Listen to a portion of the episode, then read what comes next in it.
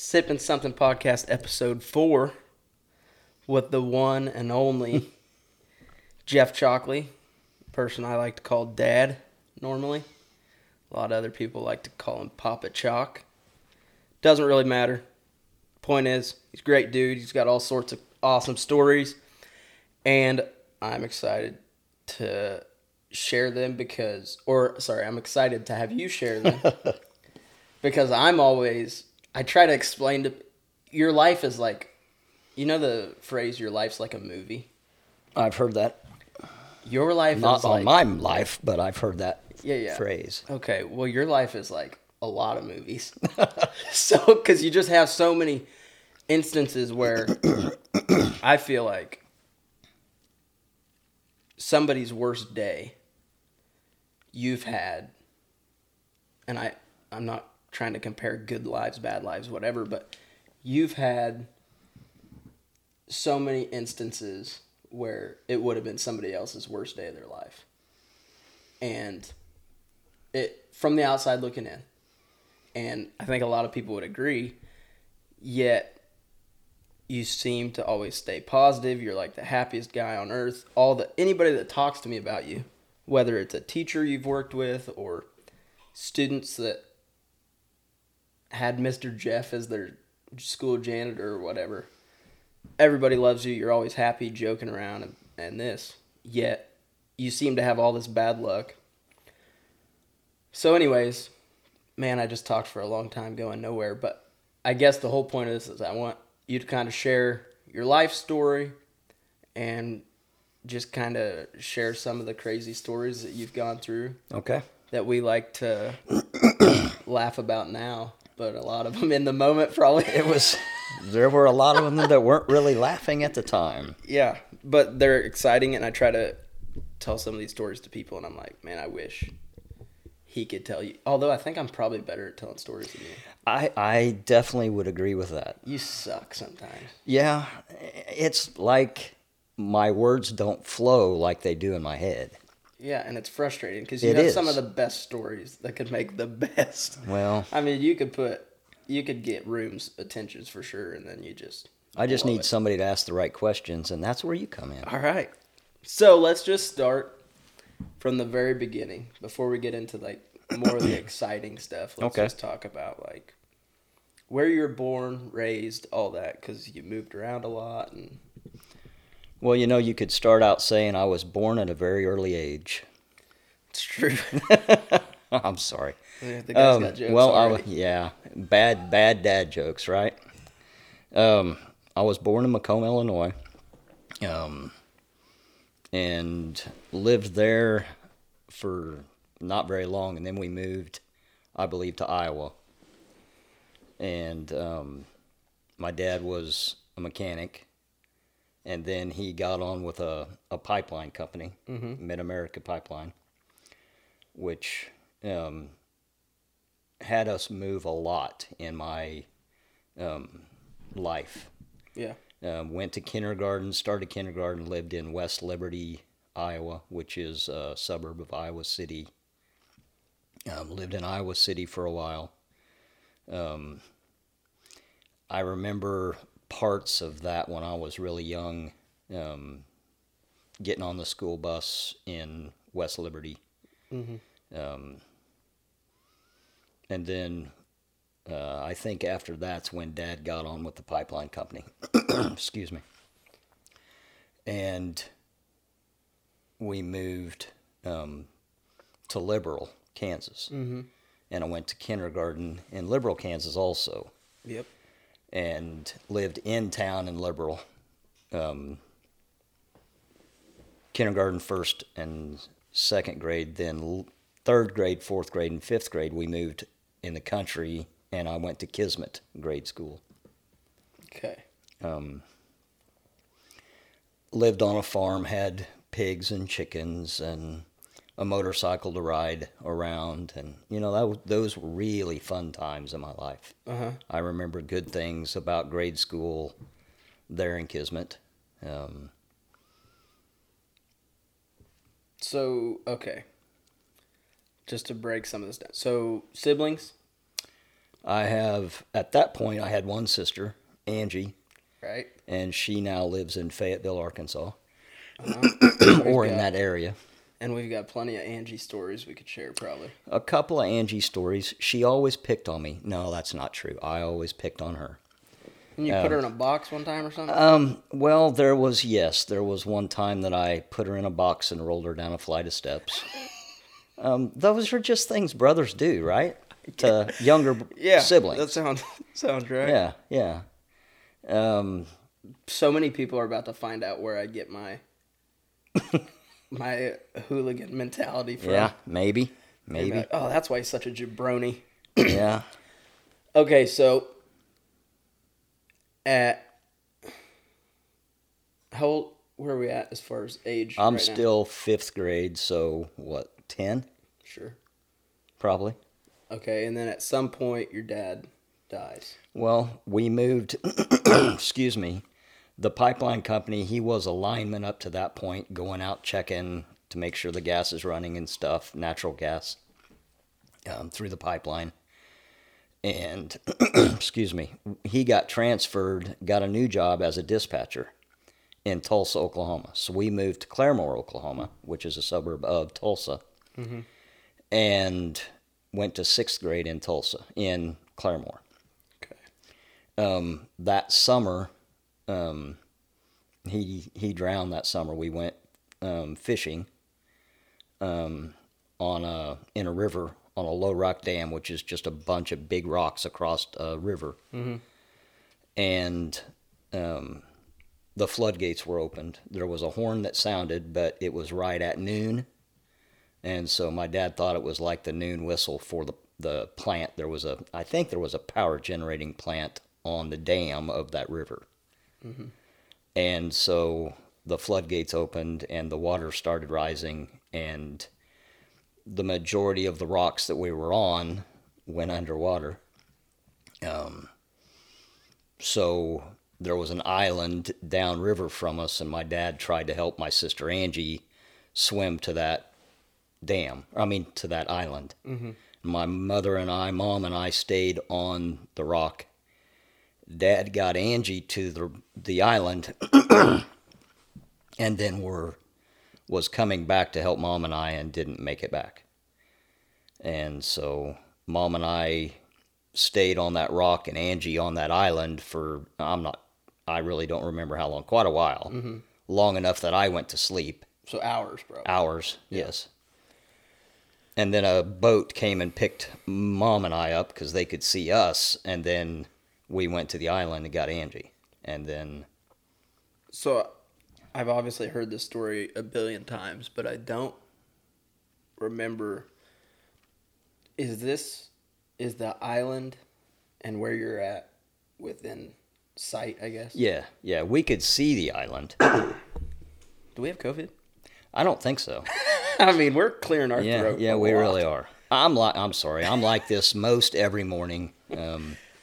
So I didn't hear what you said. No or yes? We could see the island. I don't recall how far away it was. Not you far. Watched this entire thing take place? No, we don't. I don't remember seeing Dad make it to the island and start back. I don't recall seeing that. Yeah, because I've always kind of understood after hearing you tell the story is like, I don't know why I thought it was like he left and you to go to this island, and it was like not within sight, and then he just never showed back up. Yeah. So I didn't know it was like you saw him / her get to wherever, and then he just. Yeah. No, so I guess what I'm asking, when you were on these rocks with Grandma, did you know, or did you guys know that he wasn't at the island with her? No. Okay. No, we did not. So there was potentially just like he just stayed with her. Yeah, that could have been a possibility. I don't recall thinking mm-hmm. that or not thinking that, but. And you're 11. Yes. Okay, so now, obviously these are like vulnerable conversations, but what does that do to you at 11, and then kind of going forward where mentality? Like, were you guys in church or anything growing up? I was consider myself a Christian at that time. I remember my mom led me to the Lord in her kitchen. In her bedroom. I prayed to ask Jesus into my heart. And that would have been, I know that I was baptized in 1974. Okay. And that would have been 4th grade probably. Well, had to have been 10. 10 years old. Yeah, it may have been earlier than that because we still lived in town. So, anyway, yeah. Okay, so, I'm not trying to minimize the trauma by saying, since you're a Christian, it doesn't hurt. That's not what I'm saying. Yeah, right, but right. If you have, of course you're 11. You're a child. Yes. So, going forward, your dad dies, you're going back to school. I don't know what any of that looks like. So, I guess that's what I'm asking is, like, what does it do to you, your family? As an 11-year-old losing my dad, I don't really recall a whole lot of it. I know I was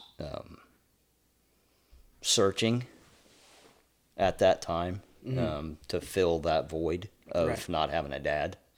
After Dad died and we moved back to Macomb, Illinois, where my grandparents lived, and lived for a time with my grandparents in Macomb. And then Mom bought a house, and I went to 7th grade and 8th grade in Macomb. Okay. And, Mom really tried really hard to be able to be both Mom and Dad. And did a good job, I thought. I see now looking back that, she was really strong. And then she got me in a... the brain just sometimes disengages. A group, I guess you'd call it a group, big brothers and big sisters. And she got a big brother for me. Okay. And his name's Joe Taranis, and he still lives in Illinois. He actually came back this last summer. I remember that. And so I got to meet up with him again. That was cool. And then after 8th grade, the summer of 8th grade, we moved back to Liberal. Mom and Angie and I moved back to Liberal and lived in town of Liberal. And I was a pretty rough kid. Yeah, these are some good stories. We're talking high school, right? Yeah, high school. Okay. Yeah, junior high. Okay. I went to smoking cigarettes in the boys' room? Well, I was smoking cigarettes when I was in Macomb as 7th grade, 8th grade. I know that's not something we celebrate, but I would kill to have pictures of you as like a 12-year-old smoking a cigarette on the back of on the hood of a car or something. That would be awesome. Yeah. I would definitely, that would be hung right here. Macomb was, I was kind of a hoodlum. Right. We did some stupid things in Macomb. Bumper skiing was a big thing in the winter. Can you explain what bumper skiing? You would wait until a car was parked at a stop sign when there's snow on the road, and you would sneak up behind it and squat down and grab the bumper and wait for the car to take off. You just slide up. And you would just slide behind the car. Bumper skiing. Not love how many stories you have of having fun. Doing stupid things. That you should not be alive. Those are my favorite stories. Yeah. So... back in Liberal for high school. Back in Liberal. And then you came to Topeka, right? Yeah, Liberal for freshman year and sophomore year in Liberal. And then while we were in Liberal, my mom went back to college. Went to Seward County Community College. And there she met my dad, Dana Gorman. And they got married when I was 13. And that was, as a 13-year-old boy, kind of used to being able to do what I wanted to do. I didn't get along real good with Dana. When Mom first got married, it was not a oh boy moment for me. Right. And then is there, prior to the marriage, is there this, you're the man of the house? I don't really ever. And then all of a sudden some guy shows up. I don't know that it was, I'm the man of the house and I'm taking care of my mom. I don't know that I remember thinking that. It was just, things are going to change, and I didn't want them to change. Right. You know, I was okay that Mom was happy. Mm-hmm. Yeah, but you're okay with it. Yeah, I was okay with her being happy, but it infringed on me. Fun. Yeah, especially when we found out that we were moving from Liberal. Because Dana was going to go to law school in Topeka, Kansas. Okay. And that was the end of my world. I had to leave my friends and... So Grandpa's a buzzkill, is what you're talking about. Well, yeah, he was. But, you know... Yeah. Yeah. All right. So back to Topeka. Or not back to. Moved to Topeka. Moved to Topeka. And then... You, before we get to Topeka, what did you do? What Liberal, Kansas, what do you do for fun there besides the illegal stuff? Was that about it? Yeah. Liberal, when I lived there, was on Paul Harvey. Had a segment about Liberal, Kansas. For what? When I lived in Liberal, Kansas in the late 70s, mm. It had the highest crime per capita of the nation. For real? Yes. There were stabbings and beatings and shootings all the time. It was a rough town. Meatpacking plant there, so it was just a rough town. Right. So, yeah, but... Even though, you know, we talked about me being a Christian, I definitely was not living a Christian life. We'd go to church on Sunday, but I was Monday through Friday, Saturday, I was pretty rough. Yeah. At that time is when I really started drinking. Mm-hmm.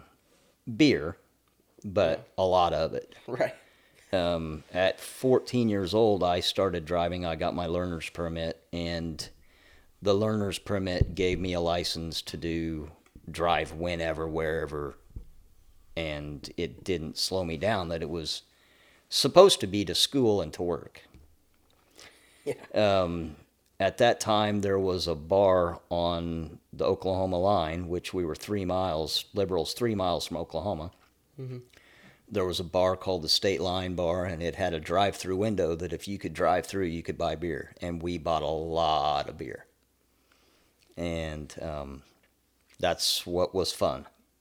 That was what we did for fun in Liberal. What's your friend group look like? Big group, small group? Small group, yeah. And so what, do you have any like insane, or not even insane, any like hilarious, funny?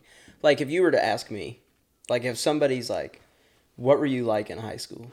Which I would say I was crazy, but mostly just like wanting to be funny. Yeah. Mostly. Yeah. I mean, I drank some, but not much, especially once I got into, like, the fitness. Like, when I was a senior, junior and senior, and I was really big into working out and stuff, I'd go to parties and have my fun, but I didn't really drink. Yeah.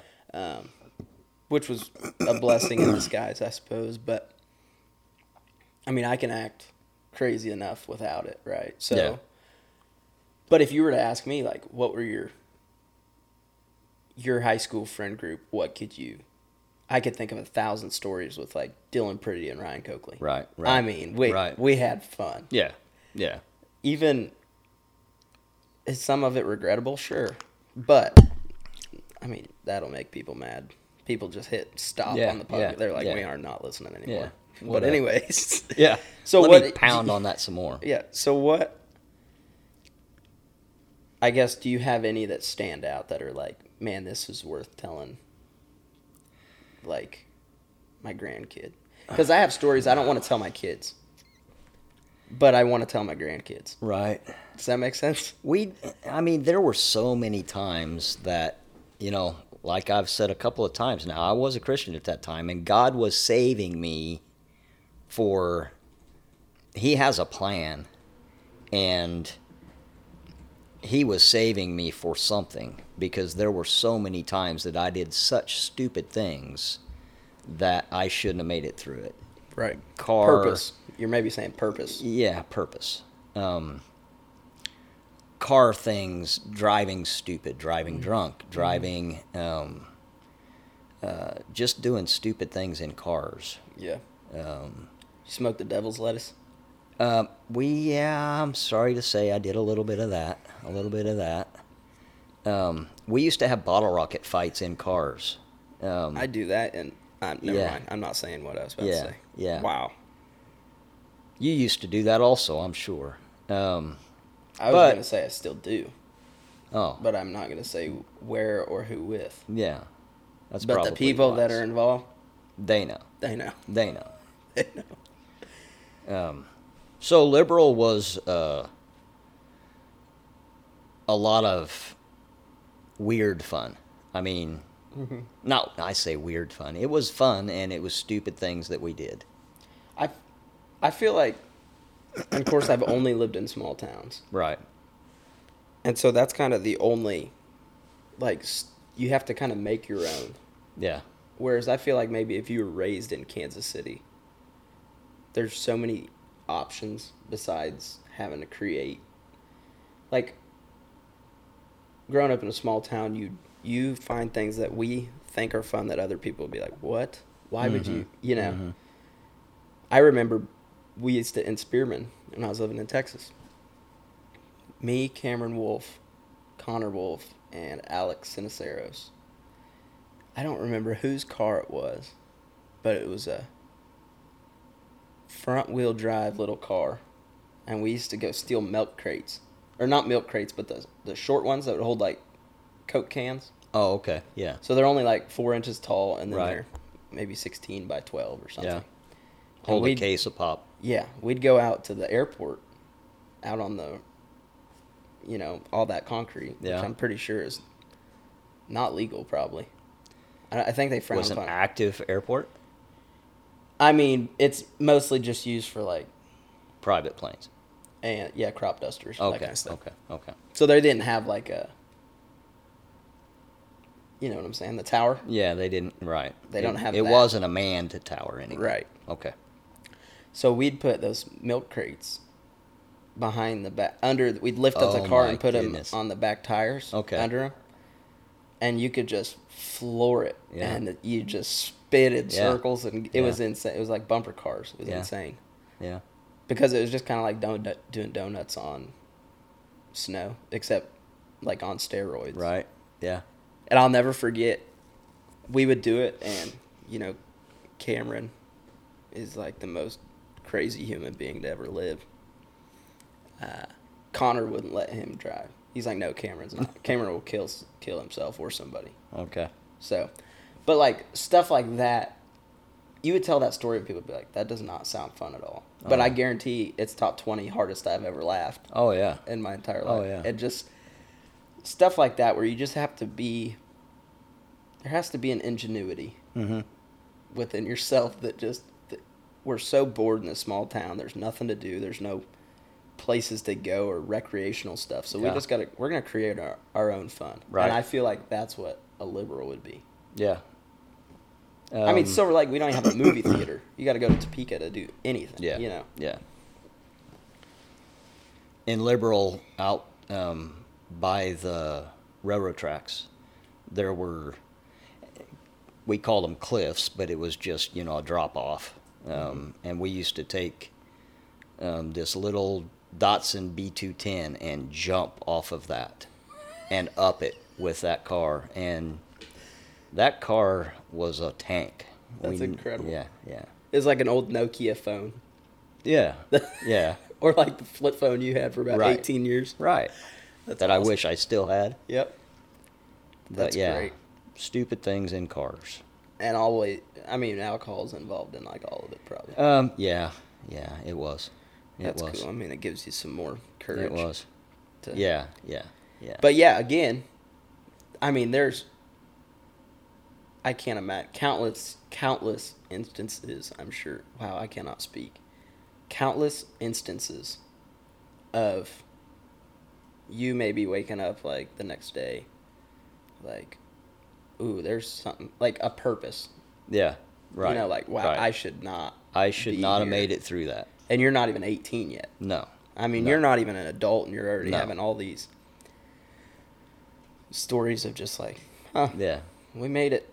Yeah. We made it again, you know? Yeah. And right. That didn't hurt too bad. Let's do that again. Right. One of my favorite pictures is of you in Grandma's house riding a dirt bike. Oh, okay. Yeah. That's a sweet picture. That was when we lived on the farm between Kismet and Liberal. Yep. And so back then, let's just come back to Topeka now. We're in Topeka. Meet new friends. Yeah. And went to high school in Washburn Rural for my junior and senior year. Mm-hmm. At that time, Washburn Rural was a 3-year high school. And so I was coming in as a junior with sophomores. And so a lot of my friends were sophomores. And even then, like you asked how big of a group, I always had a small group of friends, 3 or 4 close friends. Right. And it was the same way at Washburn Rural. Did more or less the same things at Washburn Rural. I can remember thinking, okay, I'm moving to a new school. I'm going to have a new start here. I'm going to get, not that my friends in Liberal were bad, but I'm going to get a new type of friends. I'm going to start over. Yeah.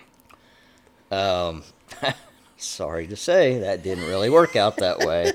You attracted the same crowd. You sound like me. Well, either I attracted the same type of crowd or I corrupted the same type of crowd. Right. It was the same thing. Still doing the same stupid things. I'd planned on doing better in school, really paying attention and studying and doing homework, and it didn't really pan out that way. Yeah, and we'll get into, like, you being a dad. We'll get into that later, but there's cool videos that float around Facebook of, like,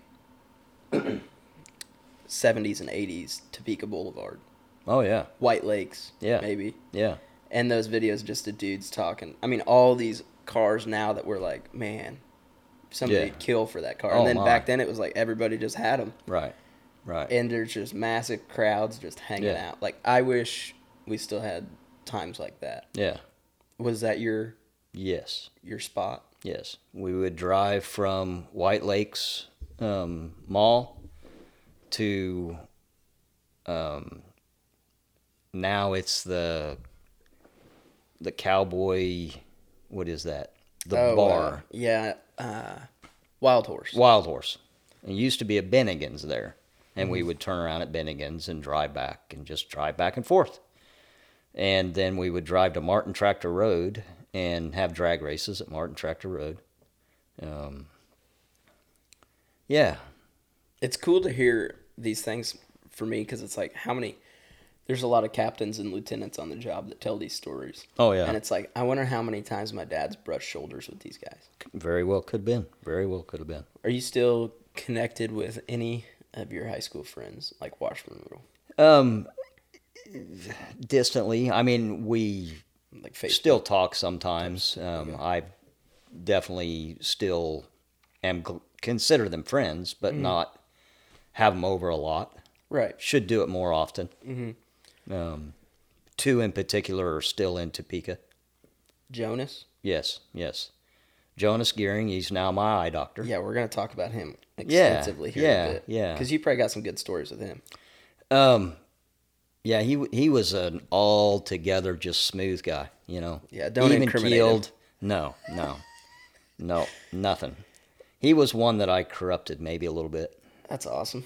Yeah. Hey, I've been there. Yeah.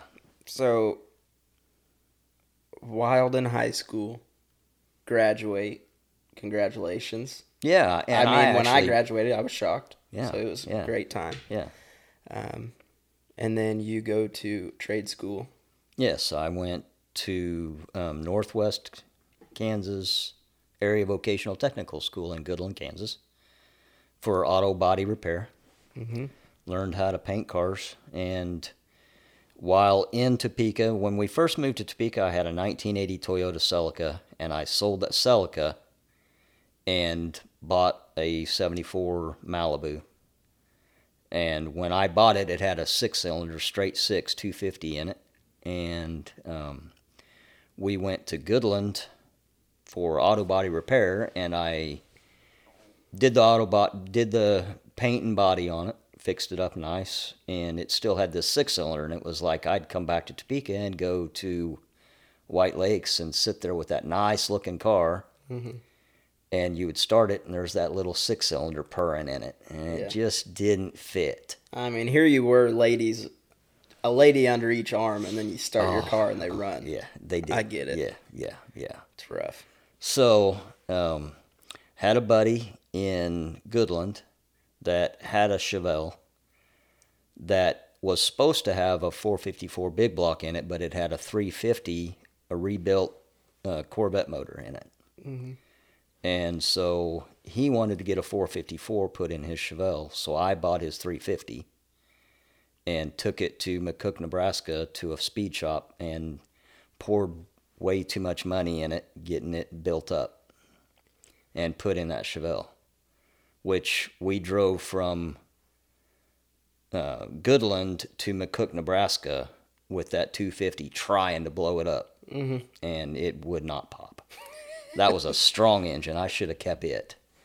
But put that Corvette motor in the Chevelle that we had, bored out and put big pistons in and a big cam and big old Holly on it, and put it in that Chevelle. And my tickets got really bad from then on with that mm-hmm. car. What's the fastest you ever went on Topeka Boulevard? 100 plus. Yeah. That's pretty good. Yeah. I mean, that's a good way to kill somebody. Yeah.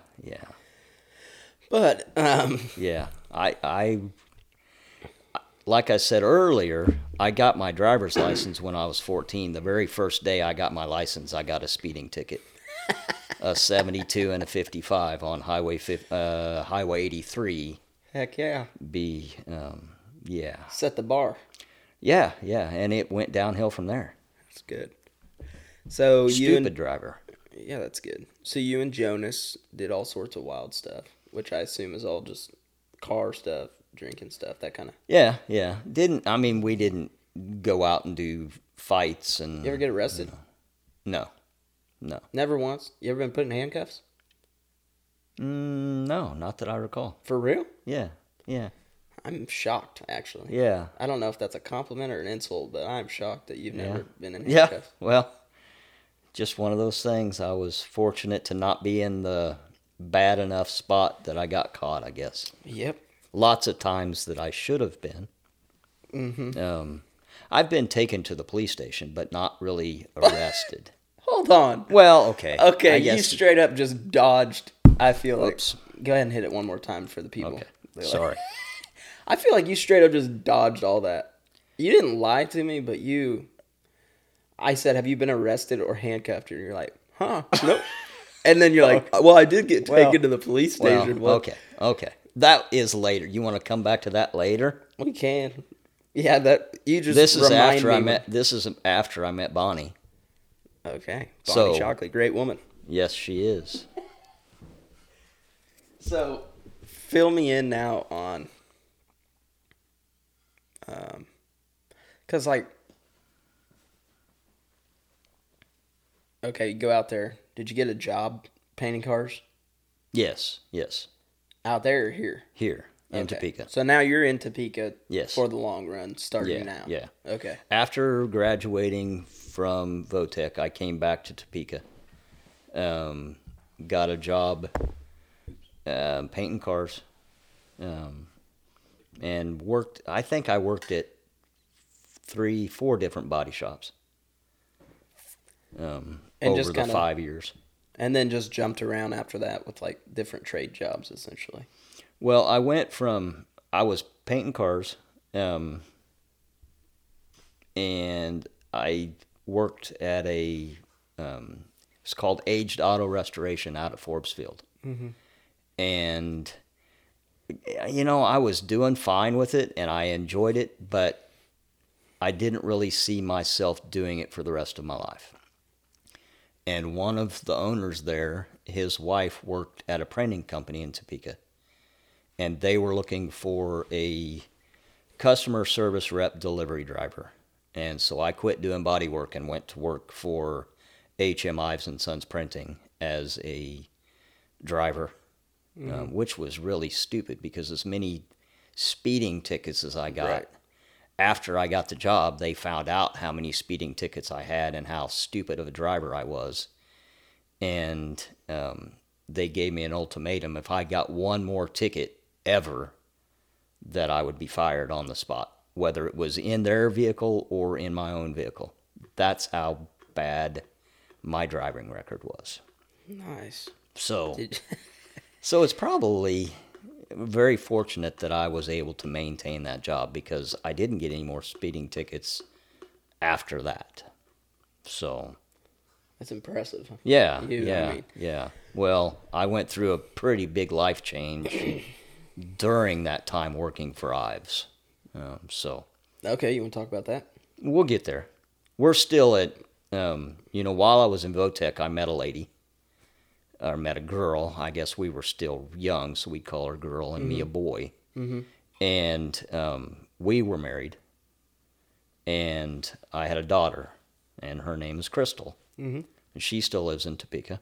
Saw her at the gym yesterday. Yeah, yeah, that's cool. Me and my friend. That's cool. And so we were married 5 years and then divorced.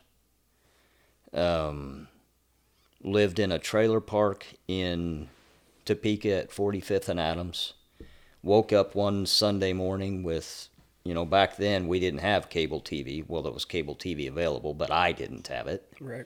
So you wake up on a Sunday morning and there's three TV channels and all three of them had church on it. Uh-huh. So it was like, okay, do you want to sit here and watch church on television or should you get up and go to church? So I got up and went to church and went to Wanamaker Road Baptist Church. And that Sunday morning, there was a lot of changes going on in my life there. I knew that I wasn't doing what I needed to be doing. Mm-hmm. I was drinking way too much and just being stupid. Yeah. So I thought the best thing for me was to start going back to church and trying to get closer to God and see what difference that would make. Yeah, because, I mean, at the time, ultimately, you're just trying to, how do I be a better human? Yeah. Because I'm not doing great. Because I'm not doing great right now. Okay. Right. So, that happens. That did happen.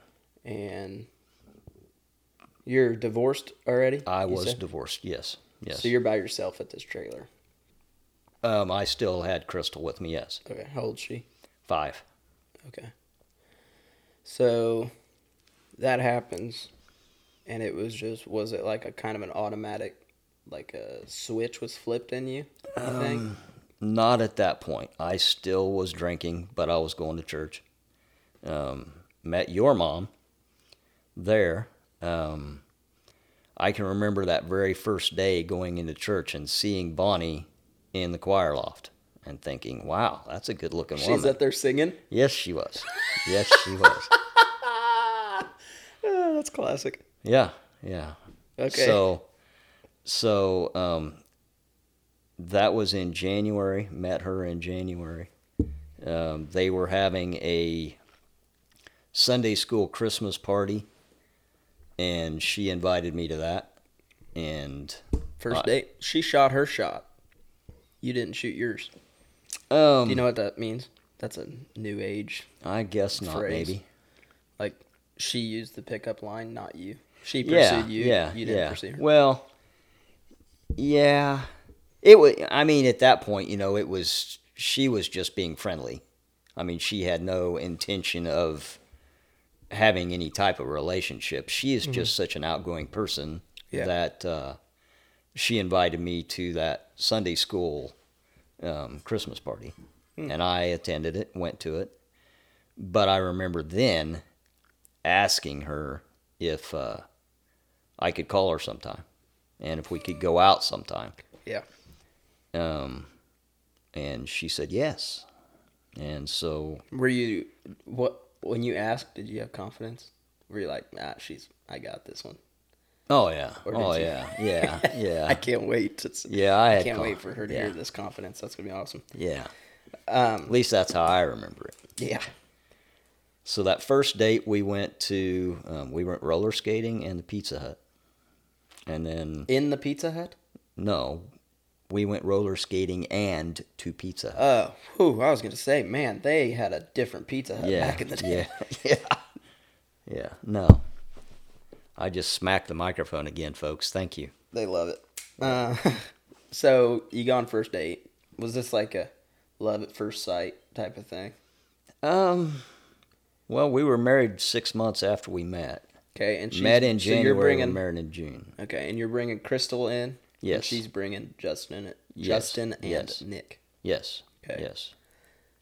And was all that like smooth sailing? Like, was it pretty?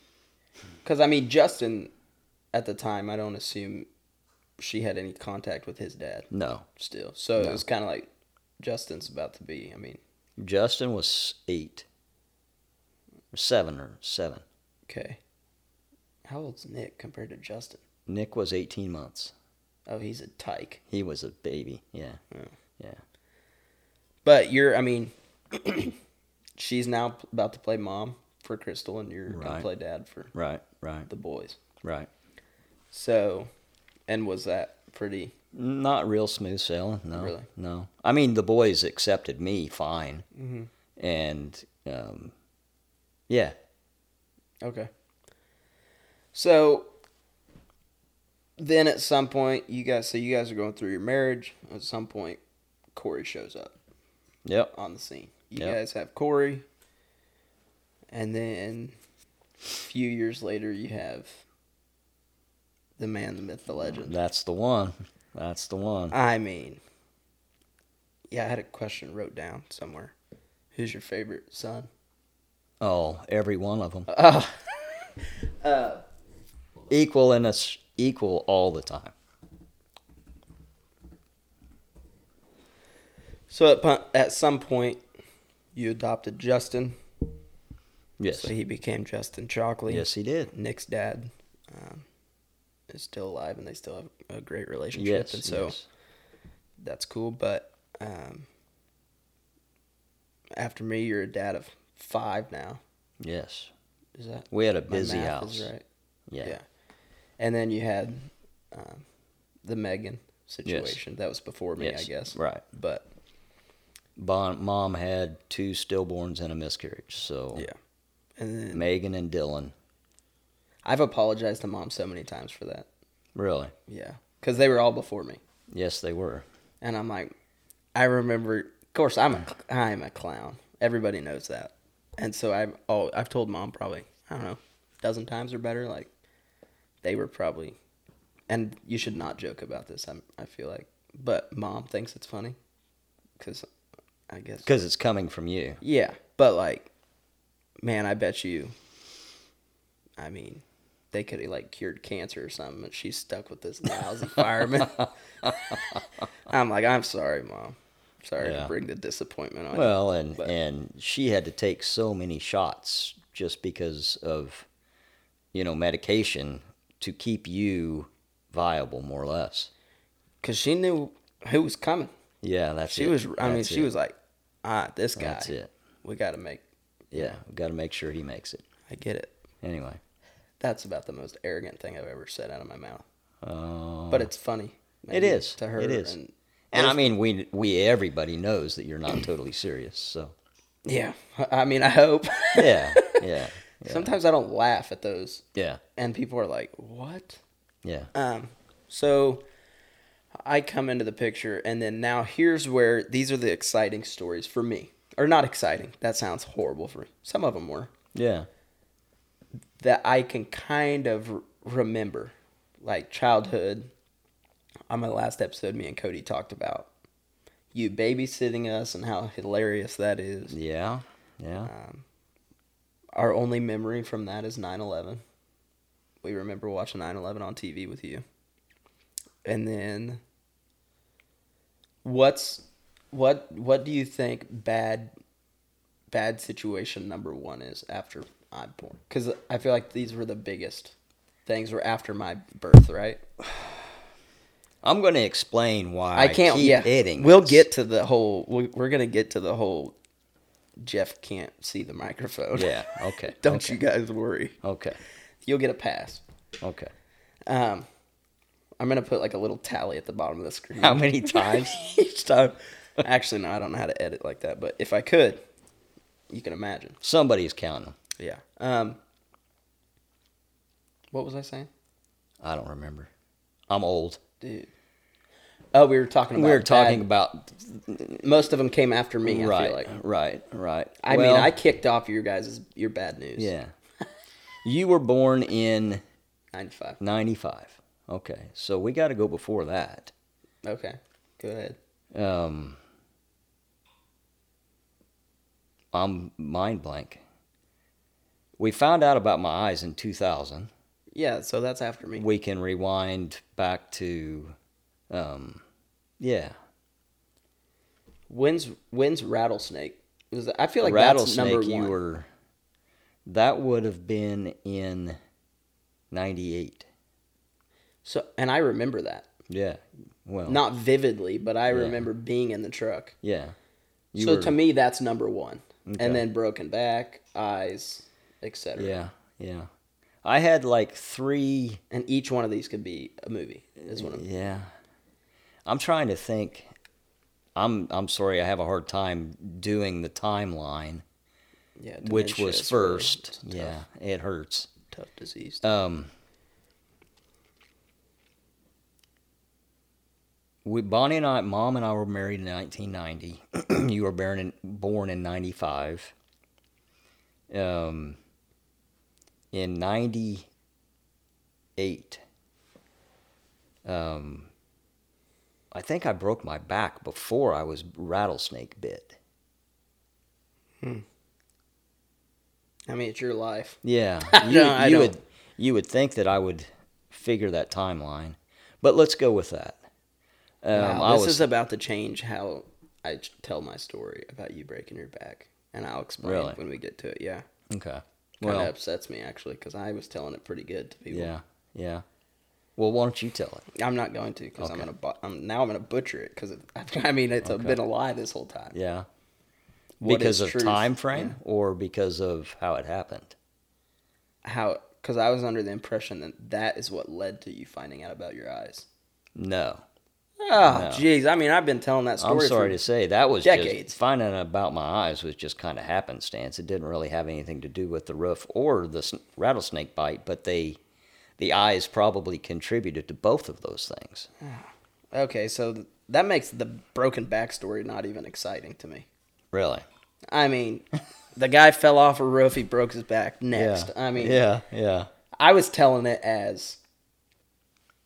I mean, I'd go into detail about you falling off a roof, broke your back, and then they ask you in the hospital, why did you fall off the roof? And you said, I couldn't see the edge. And then they said, why couldn't you see the edge? And then they looked into your eyes and found out you're blind. Oh. That's what I thought the story was, which is way better. I'm sorry to burst that bubble. No, it didn't happen quite that dramatically. So he broke his back. Ooh, big whoop now. Yeah. I mean, now it's not even cool. I'm sorry. Well... Changed everything. Okay, so this was... I mean, do you want to add anything to that story? That was more or less it. I was helping a buddy roof a house. I was rolling the felt out and using the slap tacker, whatever you call that, tacking the felt down, and I just crawled backwards off the roof. We landed on your tailbone or on your flat on your back? Landed setting, more or less. Compression. Yep. Ouch. Compression fractured two vertebrae. And I want to say another thing I add to that story. Golly, this is gonna suck. This part's untrue too, because I've straight up been lying to people. Is that you had just got an a job offer for a full-time fire department. I had and interviewed. They told you, they changed it and said, you're never going to be the same because of your back. Yeah. I had interviewed for a firefighter position, yes. Okay. Yes. Yeah, so you were on, that's another thing to note, is I'm technically a second-generation firefighter because you worked on a volunteer place and then you got on, we're going to get on potentially that spot, and then you broke your back. Yeah. And that kind of throws a big wrench into the... It changed, yeah. Because I had passed the written and I had passed the physical agility and was going in for my second interview. Hmm. And I had to call them that day and say, hey, I'm not going to be able to make it. I'm recovering from a broken back. And they said, well, we're sorry to be able to have to say this to you then, that you're not going to be eligible because of that injury. Right. You would be liable, or could be, but yeah. So, yeah, that's so the broken back. Bad news. There's a lot of bad news that came with that. But there were so many things that could have been worse with the broken back, because I crawled off of one end of the house where I fell onto a wooden deck. If I'd have crawled off the other end of the house, it would have been 2 stories down to a concrete driveway. Dead. Yeah, probably not, just felt like I got the wind knocked out of me and stood up and walked to my pickup truck and then drove myself to the hospital. Mm-hmm. Probably would have been different. Yeah. Let's talk rattlesnake. Okay. I want you to tell that story in detail, front to back. And before you, I'm going to give you about 36 seconds for you to think about this. Okay. Before you, because I'm going to go refill this coffee. Okay. So these people are going to have to sit in silence for 36 seconds. Oh, man. If you have any ad reads you'd like to do, I know you're a big businessman now. Yeah, if you have anything you want to pitch to the people, now's your time. I'll be right back. Okay.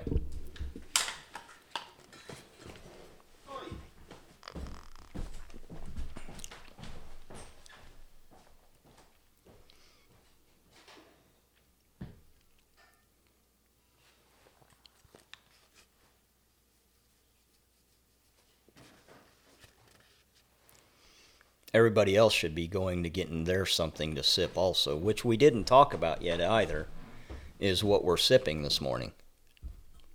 We did not.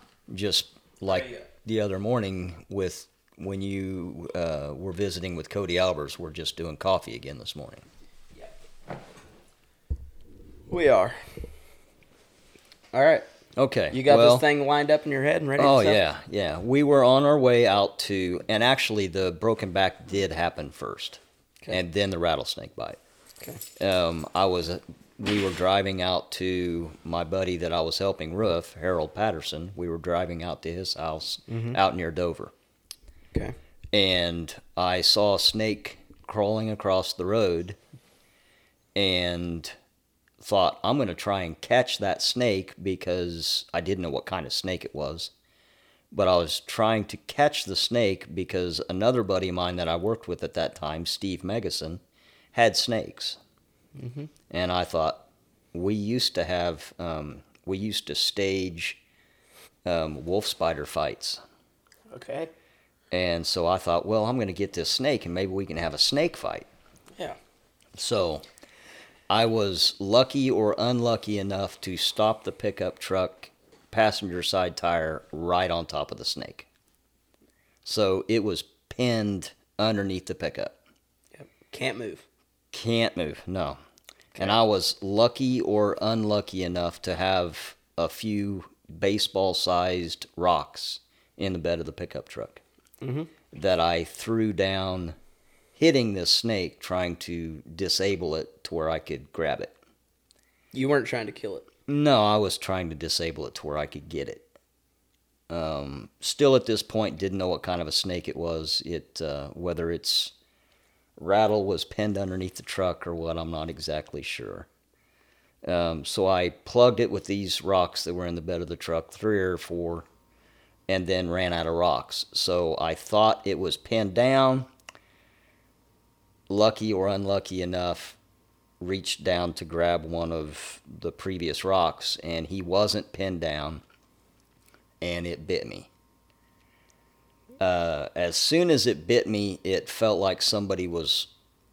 Actually, the bite didn't really hurt that much. It just felt like the prick from a rose. Yeah. On my left hand. But by the time I walked around to the truck and backed the truck off of the snake to see if I could do anything else, it was crawling down in the ditch, and I saw that it was rattlesnake at that point. And by that time, it felt like somebody was holding a lighter to my hand. Yeah. Where I had been bit. Mm-hmm. And now you're filled with regret. Yeah. I was looking back, saying, "Boy, that was not a very smart thing to do." Yeah. So cuss words? No cuss words. No. You and Corey were both in the truck, and Corey didn't. Neither of you saw it happen, but Corey, old enough to know that something wasn't going right, and he started crying. And Wimp. You said, "It's okay, Corey. Noah and Jesus are with us." And Jesus. Now, I'm not exactly sure why Noah. Maybe because of, I don't know. It's a great Bible story. It is a great Bible story. And guy's got faith. Yeah. But he was with us. Yeah, okay. So I went ahead and got back in the truck, and we proceeded to drive on to Harold's house, where there we called the ambulance, and the ambulance came and got me and took me to the hospital. Before the ambulance got there, was putting my hand in the sink full of ice, thinking, okay, that's going to help, which don't know if it really did or not. Yeah. But got in the ambulance, made it to the hospital. The hospital really didn't exactly know what to do about it, because there's really not a whole lot of rattlesnake bites administered to the hospital. At least at that time. I think it's gotten more. More, really? Yeah. Okay. They did have anti-venom, so was giving me that. Anti-venom? Venom. What? Yeah, venom. The medicine he drank in high school. Yeah, a lot. The medicine that's supposed to counter rattlesnake venom. Yeah. So anyway. Yep. So then they flew you, or they couldn't handle it. Yeah. They flew you. Wow. They kept telling Mom, the book says to do this, the book says to do that, and they were telling her, They called her. I called her from Harold's house, and then she came to the hospital, and they kept telling her, the book says to do this, and the book says to do that. None of them really had any experience doing whatever the book was telling them to do. Right. That's a great thing to hear, probably, for you. Yeah. I'm sure that calmed the nerves. Yeah, I don't really remember hearing that. That was them talking to Mom. Okay. I remember being really sick and wanting her to take you boys away because I didn't want you seeing what was going on. Do you think you were going to die? I had never thrown up that hard before, ever. So, yeah, I thought I was going to die from the inside out. It hurt. And my arm hurt. And it had, at that point, my hand swelled up. My arm had started to swell up, made it all the way up to my shoulder, swelling up.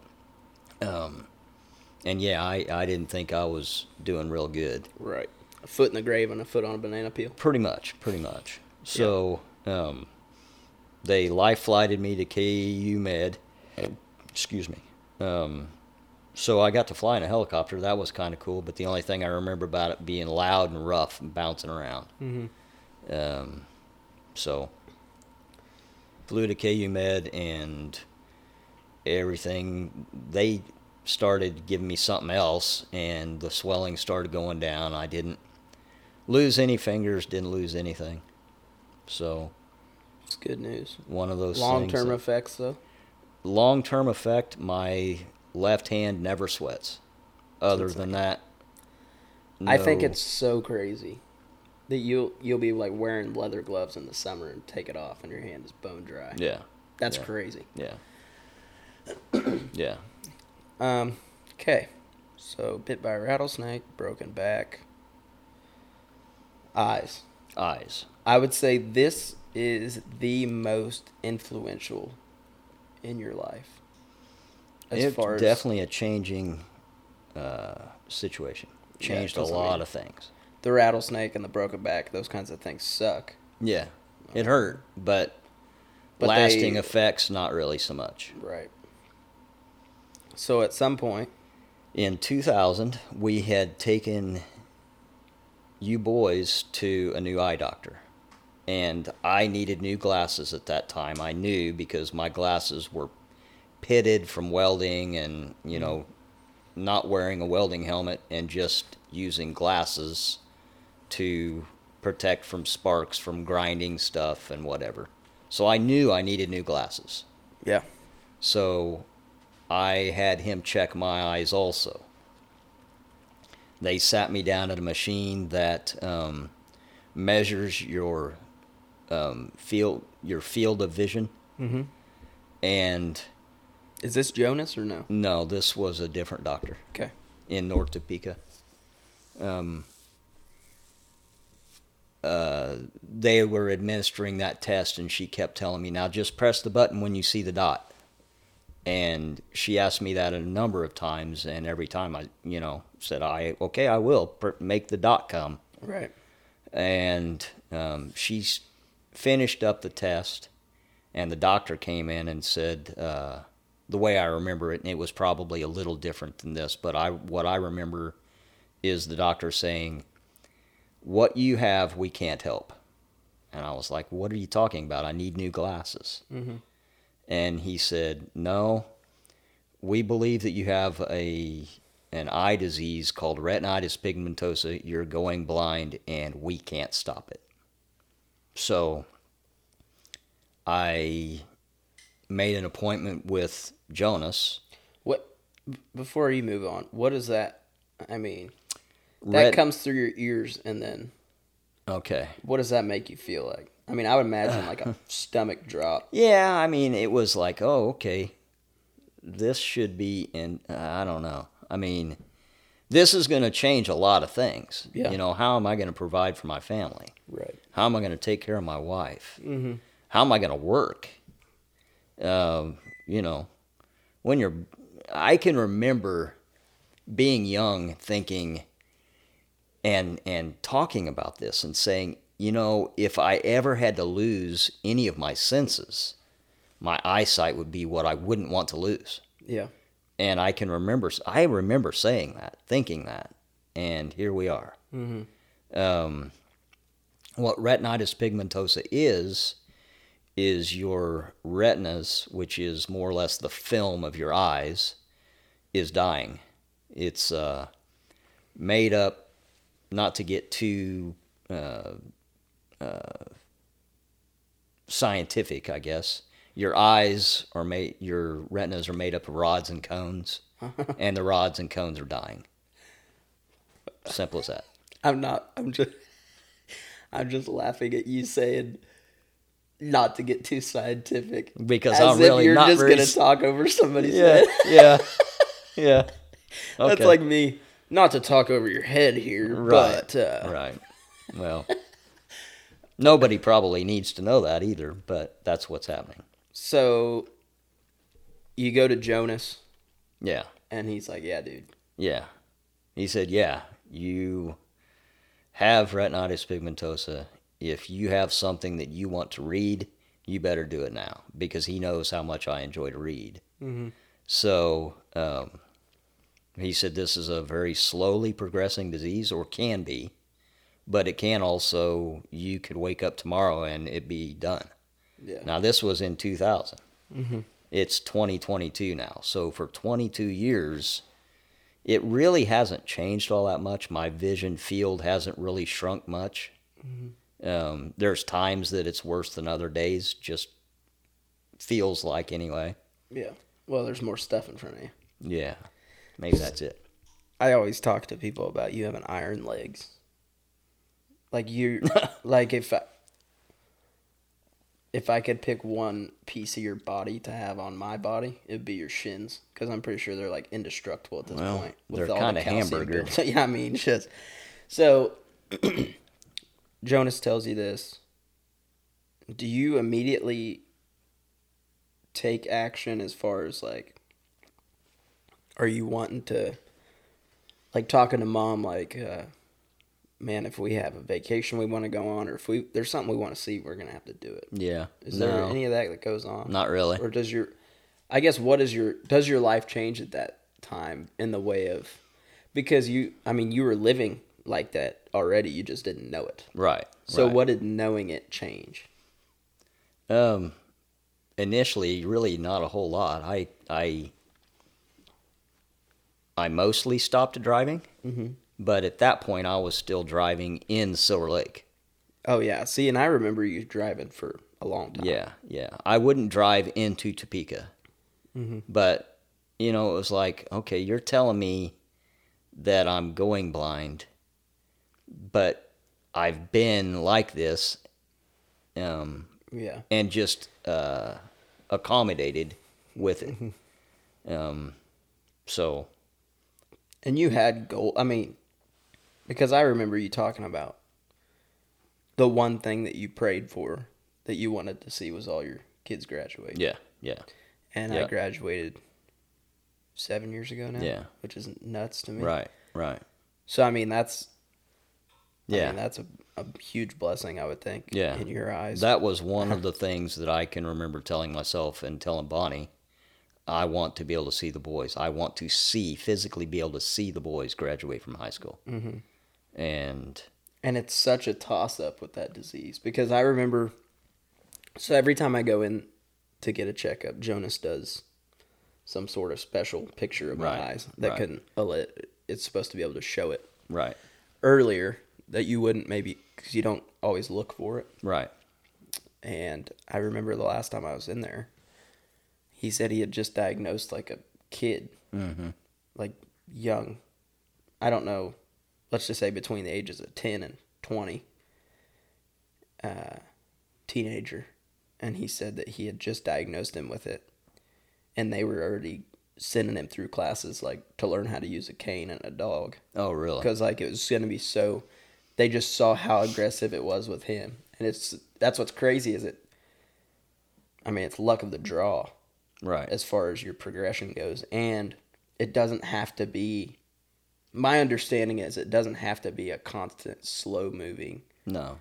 I mean, you could wake up tomorrow and it just be. That's the way I understand it too. Yes. And which is insane. But what, I mean, now you've been living with it for 21 years. Yeah. And obviously, you don't drive. You're limited on what you can do because of that. Right. And because of, I mean, other things. They're not going to let you work certain jobs without having good eyes. But, and I kind of describe it to people as, like, you can see, like, people listening right now are probably like, he ain't blind, he's looking right at it. Right. But I try to describe, like, imagine looking through toilet paper rolls. It's a pretty solid. Exactly. And so, what a funny story of that is I remember in like 2014, somewhere in there, I was working cattle with Sheldon Saya. And Vic Saya came up to me. And rest in peace to Vic. Everybody loves Vic. He walks up to me, and he's like nearly out of breath because he's so excited to talk to me about something. And I'm like, what's up, Vic? And obviously he throws in several profane words, but he's coming at me with good news. I'm like, what's up, man? And he goes, kid, I got to tell you, your dad's been living an effing lie. He's been lying to you guys. And I'm like, what do you mean? What's going on? He goes, I was at the racetrack last night. I've sat there and watched him sit on the top row at Thunder Hill or wherever, and I watched him watch those cars go around that track. Your dad is not blind. And he's just going off. And so I had to describe to him like, okay, you think he's got. I said, actually, that's why he sit on the top rows, because he could see better from farther. And but he was just like, he thought, because everybody hears Jeff Chockley's blind, so they think that just means you got nothing. And so he straight up was like, I'm about to change your life with this news. You're gonna have to get it out of your dad, but he's not blind, dude. Yeah, I mean, he was so pumped up to tell me, and I remember just dying laughing because I'm like, no, Vic, here's what's going on with his eye, and he goes, oh, all right, never mind then. Like, sorry, it was so funny, but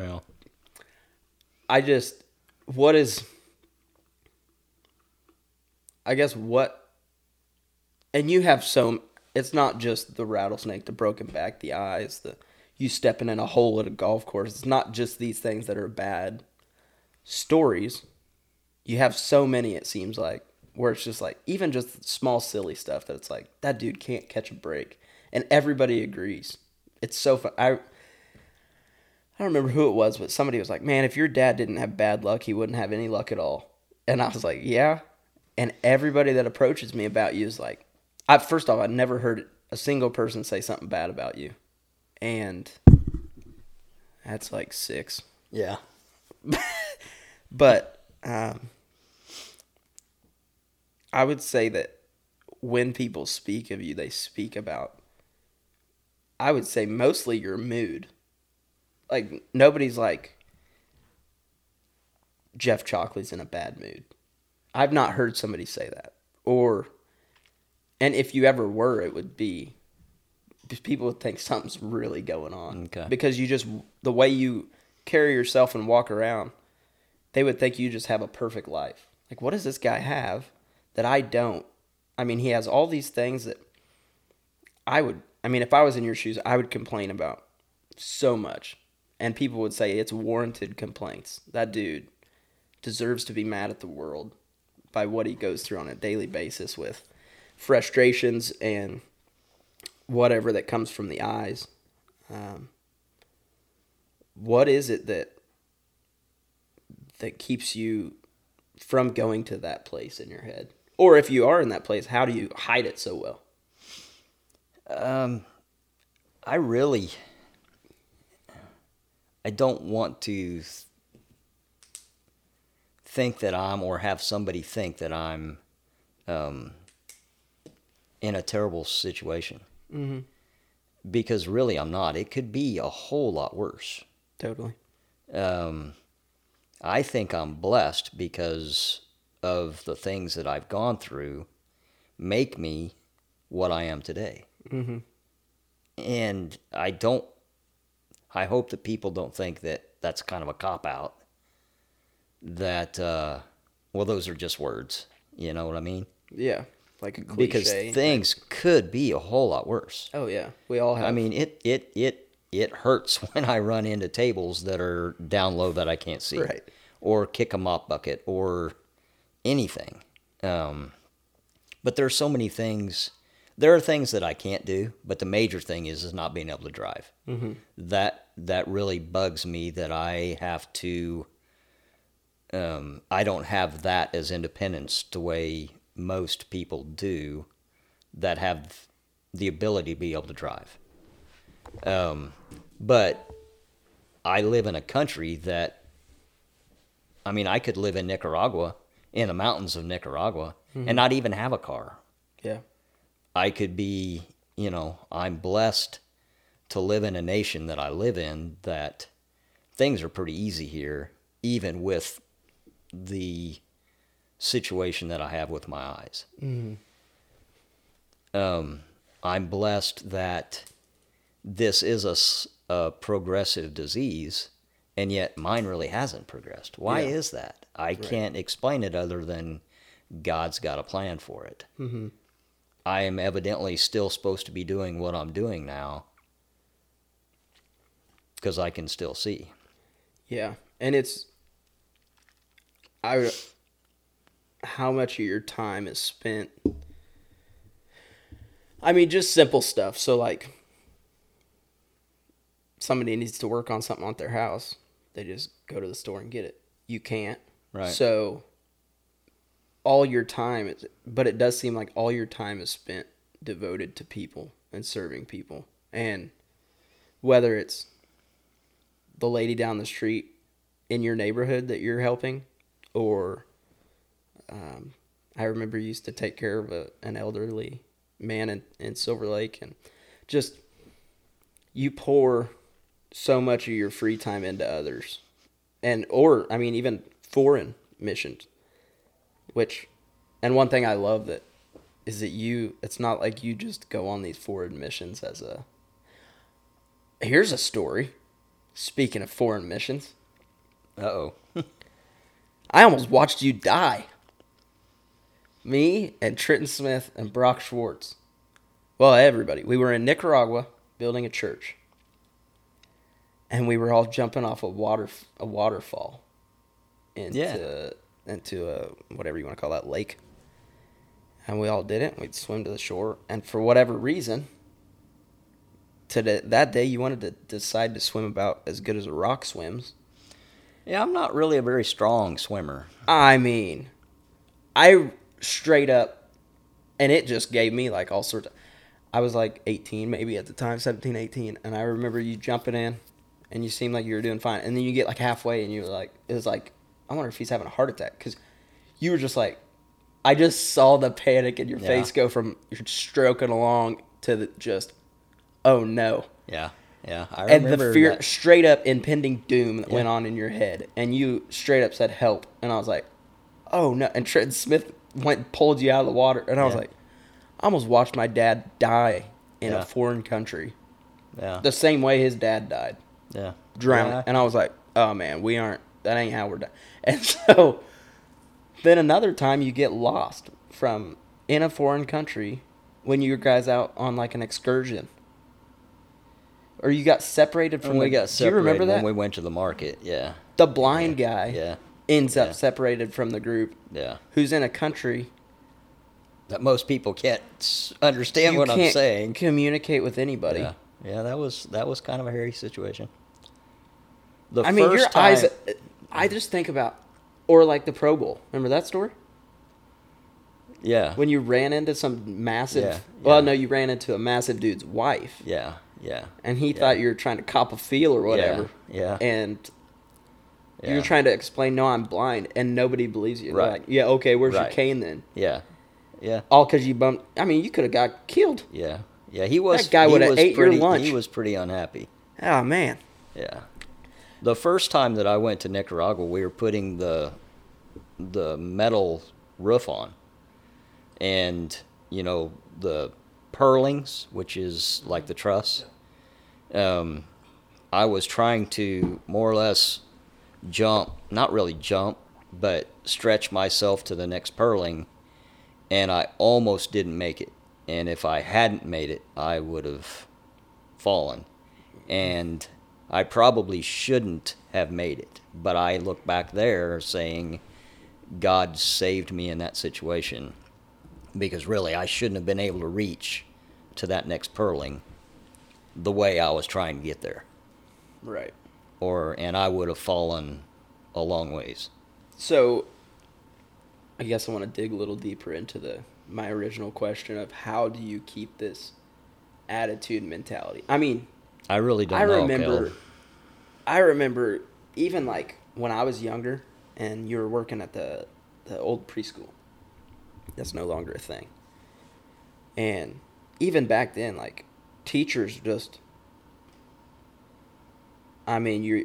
you're selfless. You're just always there, it seems like. And you don't complain. And if you do complain, it's like a joke. Like, I think maybe the extent of you complaining that I've seen would be you like, oh yeah, you gotta love wiping the same table 4 times in one day. Yeah. Like, just like sarcastic, but you're not like, I hate my life, I hate my job, this sucks. And the kids love you. But which, by the way, I don't think we've even mentioned. You're a janitor at a school for however many years, 20 years. 20 years, yeah. So that probably would help a lot of the people that are like, why does he keep talking about teachers and students?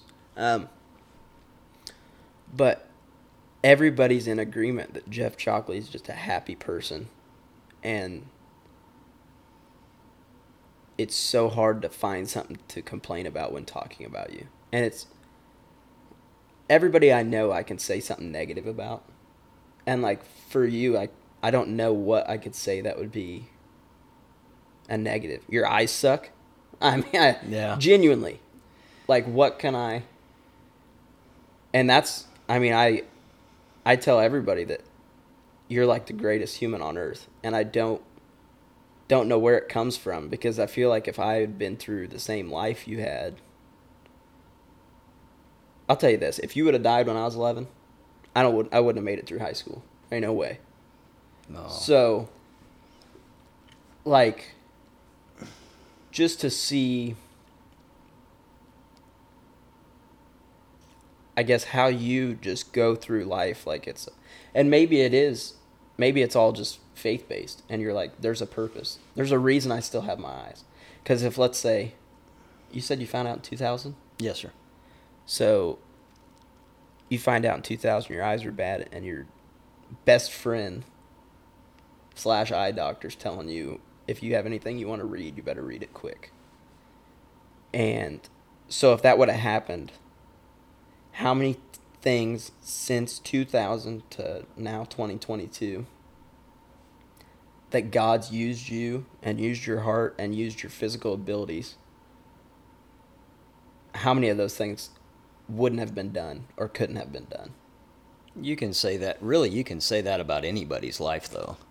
I mean, how many times has God used you? How many times has God used even a non-believer mm-hmm. To further his purpose? Yeah. I try, and I'm really, I fail at it a lot. I try and think, things could be a whole lot worse.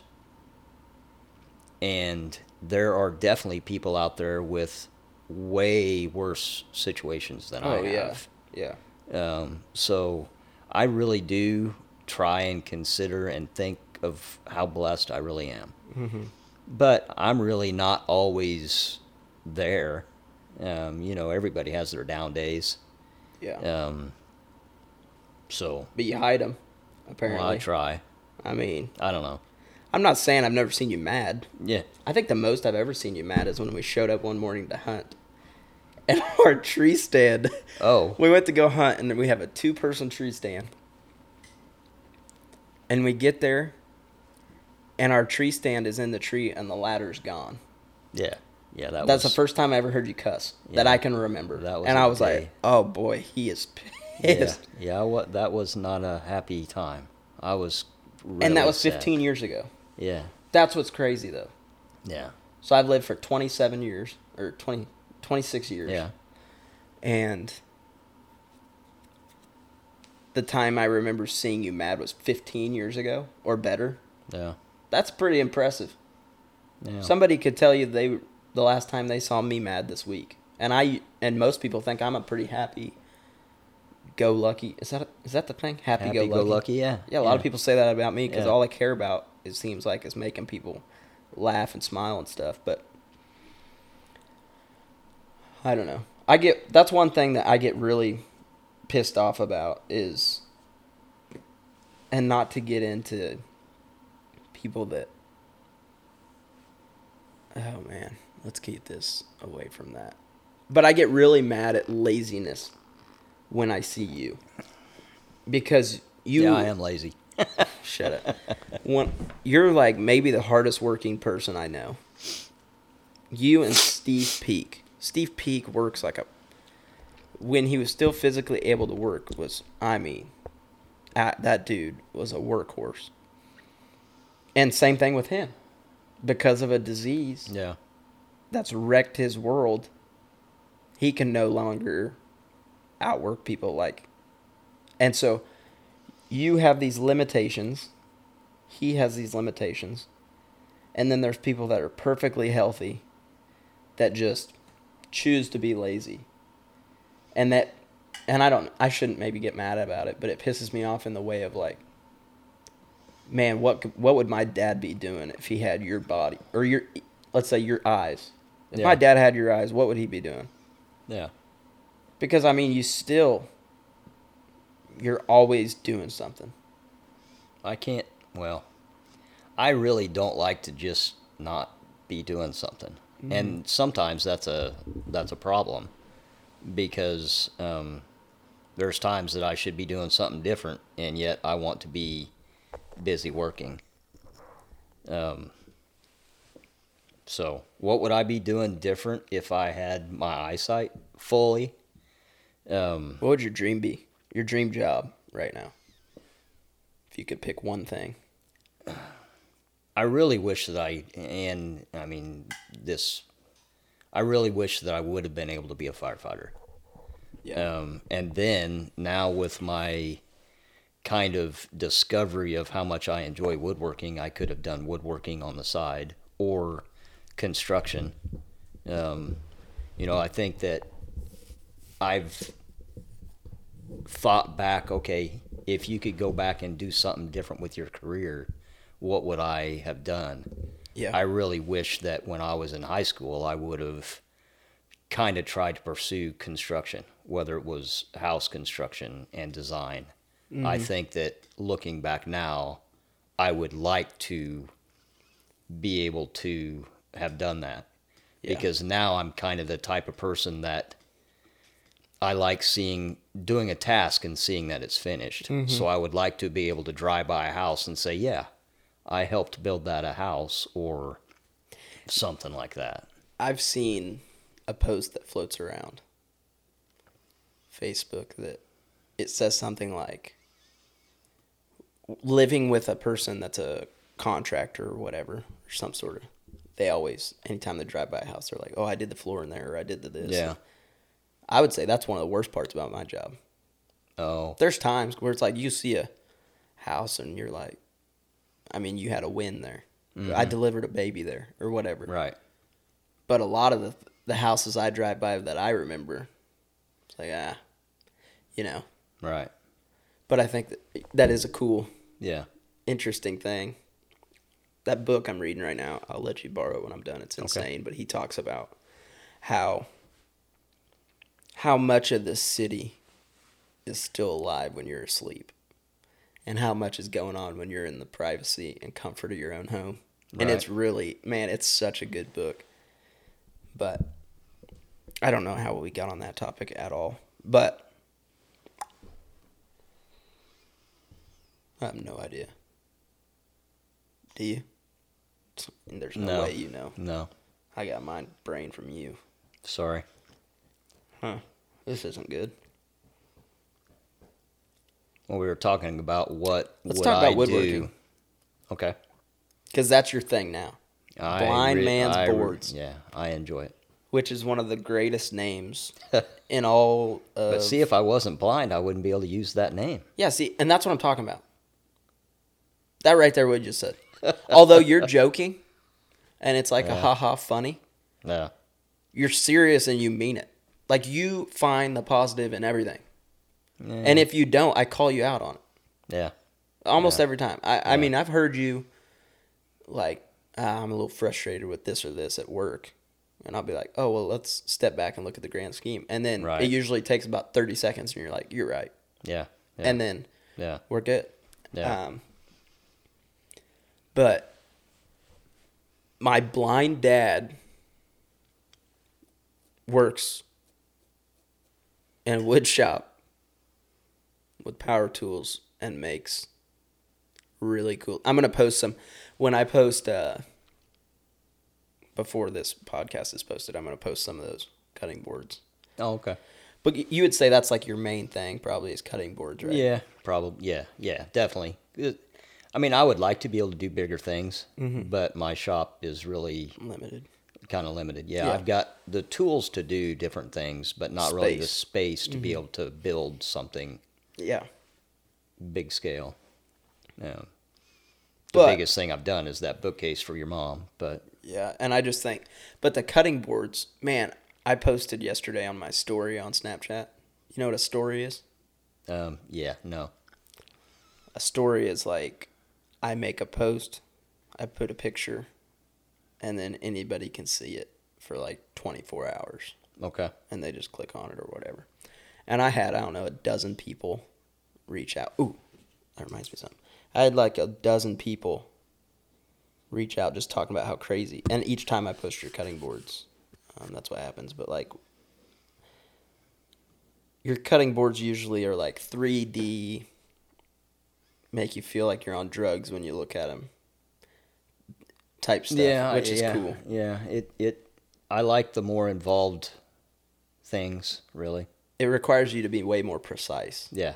Like a 16th of an inch on a dresser might not make much of a difference. Yeah. But on your boards, that's like a mile. Right. That would make a big difference. And even if you don't see it right at the beginning, because of how many times you cut and glue at the end, that 16th could turn into a lot. Yeah, it grows. Right. So that's kind of, would you say that's like your biggest passion in life right now? Yeah, probably. And that could be a problem too, because there's things that I probably should be doing more than, like what? Losing myself out in the shop. Well, spend more time with my wife. Yeah. Spend more time with my boys. But I get out there in the shop and I feel like I'm there 30 minutes and I've been there 3 hours. Right. So it's really easy for me to get out there and lose track and just get plugged into doing that. But I really enjoy it. And how many of those things that you fall in love with in the shop, though, are you gifting to your wife and your boys? That's the thing. Some. Yeah. Yeah. Most. I would say those are appreciated. Yeah. However, your boys hate you, except for me. They all move away and suck. Well, I mean, you have to. I'm loyal. Yeah, you are. I appreciate that. Yeah. Corey, Nick. And really, Nick is kind of really what got me started doing the boards.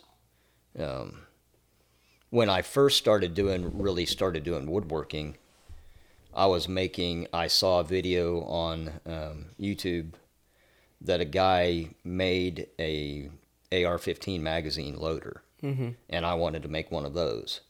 So I watched his video 150 times and finally was able to copy what he made. Right. And I was doing that in the garage I had a little bitty tabletop table saw and miter saw. And you're filling which by the way, there's a lot of husbands right now that need to take notes on this. This is a very important part. People complain. Husbands always want to shop. Yeah. You decide to set up shop in the garage. Yeah. And you fill the garage and the house with enough tables or enough sawdust, and mom's car with enough sawdust. Yeah. She's like, "We're getting you a shop." Yeah. And you're like, "I mean, I don't know if we should, but yeah, you know." Yeah. And I remember make her feel like she's the one that wants the shop. Yeah. Brilliant. Yeah. You could write a book stirring up too much dust in the house, and so Bonnie got the idea of you're getting a shop, and I'm like, at first I was, no, we're not going to spend that type of money to get a shop. I'll just stop doing woodworking. Mm-hmm. And deep inside, I'm thinking, really? Okay. You got to act like you don't want a little bit. Yeah. Oh, so, man. Are you sure? Yeah. And my shop isn't really anything spectacular, but it's heated nice. Heated and cooled, and it's nice. I mean, it's heated in the winter and cooled in the summer, and has the tools that I need to do the things that I need to do. But Nick came to me and said that he wanted a cutting board. Well, texted me or phoned me, either one, and said that he'd been looking at cutting boards at kitchen shops in Kansas City, and they were too expensive. And he asked if it's something I thought I could figure out how to do. Nick. So I started watching YouTube videos and found one that I really liked and watched it 250 times and finally was able to copy it. Too expensive. That dude's got more money and knows what to do with. Well, it's an inside joke that I'm not going to talk about on this podcast, but this is a test to see if he's actually listens. See if he really watches. Yeah. In fact, you want to hear something? He calls me 2 days ago maybe. Hey, we're coming up to Kansas City the end of January. Really? we're trying to save money on a hotel. Oh. You think we could stay at your house the 27th? And I'm like, I mean, of course I said yes. But, yeah. But yeah. But did he call your mother or me? Open up some. That's the thing. Did he call mom or me? Works. Probably not. No. He's a schmuck. Yeah. I mean, anyway. Again, just more strikes on them and making me the man. But that's kind of how the woodworking cutting boards anyway started out. And then you just, I mean, dove in. Yeah, you could maybe kind of say that. It's an ocean. Yeah, it is a deep ocean. So, but I enjoy it. Yeah, clearly. So going back to, I asked you about if you could pick one job, and you said being a firefighter would be cool or whatever. What do you think what brings you the most joy in your life, pride in your life? So, okay, for example, or I don't know that this is an example. I was talking to my friend Agnes the other day. Shout out to Agnes. She forces me to do cardio every day. And I was talking to her about firefighting or taking pride in stuff or something. And I said, I know that my dad is proud of me. Or I said, I think my dad's proud of me, and I think 5-year-old Caleb in his little costume would be very proud of me today. Yeah. And I said, that brings me joy, knowing that. I said, if somebody at work wants to complain about me for I mopped the floor wrong or whatever we want to complain about, I know those things, and those keep me going. And not only do I know they're true, I don't want to fail those things. Mm-hmm. So, like, if I'm ever feeling sorry for myself or whatever, a lot of time my brain goes to you, because it's like, that dude he's not. I mean, what would he be doing if he was in my position? It's the same way as me saying I get pissed when I see lazy people. Mm-hmm. Putting myself in the same shoes. It seems to hold me to a higher standard when I think of that stuff. Like, less about me being proud of how I did. Like, how can I do this that would mirror what you would do in my work ethic or whatever I'm working on. And then the same with, like, how I treat people. Like, obviously, I always want to strive for, and I pray often for, God, give me the eyes to see somebody the way that you see them. Wow, yeah. And that, man, sometimes that sucks. Yeah, yeah. Because he'll reveal it. Right. And I'll see somebody in a situation where I don't want to see them like Jesus at that time. Right. And then it happens, and it's like, my heart just gets wrecked. It's like, I'd rather not be teary-eyed right now. Yeah. You know? Yeah. But I pray for that often, and that's, I think, what we're supposed to strive for, is to love people and treat people like Jesus. And then it's really cool to see somebody who I'm close to, a.k.a. you, who it's like, I want to strive to love people and treat people like you do, mm-hmm. and make people feel how you make them feel. And I feel it's attainable. Yeah. I don't know if that makes sense. I'll never be able to treat somebody or love somebody like Jesus truly does. I'll never get that actually in my head. No. But I can see how you love and treat people and be like, I want to attain that and strive for that. Does that make sense? I don't know if that makes sense. Yes, it does. And I mean, that makes me proud that maybe I've done a good job trying to raise you. Do you feel like you have? At times. At times, I think I could have done a whole lot better. Like on what? Just more being there for you. You don't think you were there for me? I don't know. Sometimes I was too busy. What? Okay. I'll fight you on this podcast, dude. Okay. You were always there, I feel like. Well, good. In fact, and I do not want to play the comparison game, because comparison's the thief of joy, I get that. But when I do look at, like, some of my friends' dads or people I know, their dads and their relationship with their dads, like, mine is Like, I'm thankful for my relationship. I feel like we have a really solid relationship. Mm-hmm. And you as a dad paralleled to me what Christianity is. So here's what I'm trying to say. So, like, religion to me is, oh no, I did something bad. My dad's going to be pissed. That's religion. So okay. We have this checkbox. I got to meet all these standards in order for God to love me. Okay. Christianity and a relationship with Jesus to me is, oh man, I screwed up. I need to run to my dad.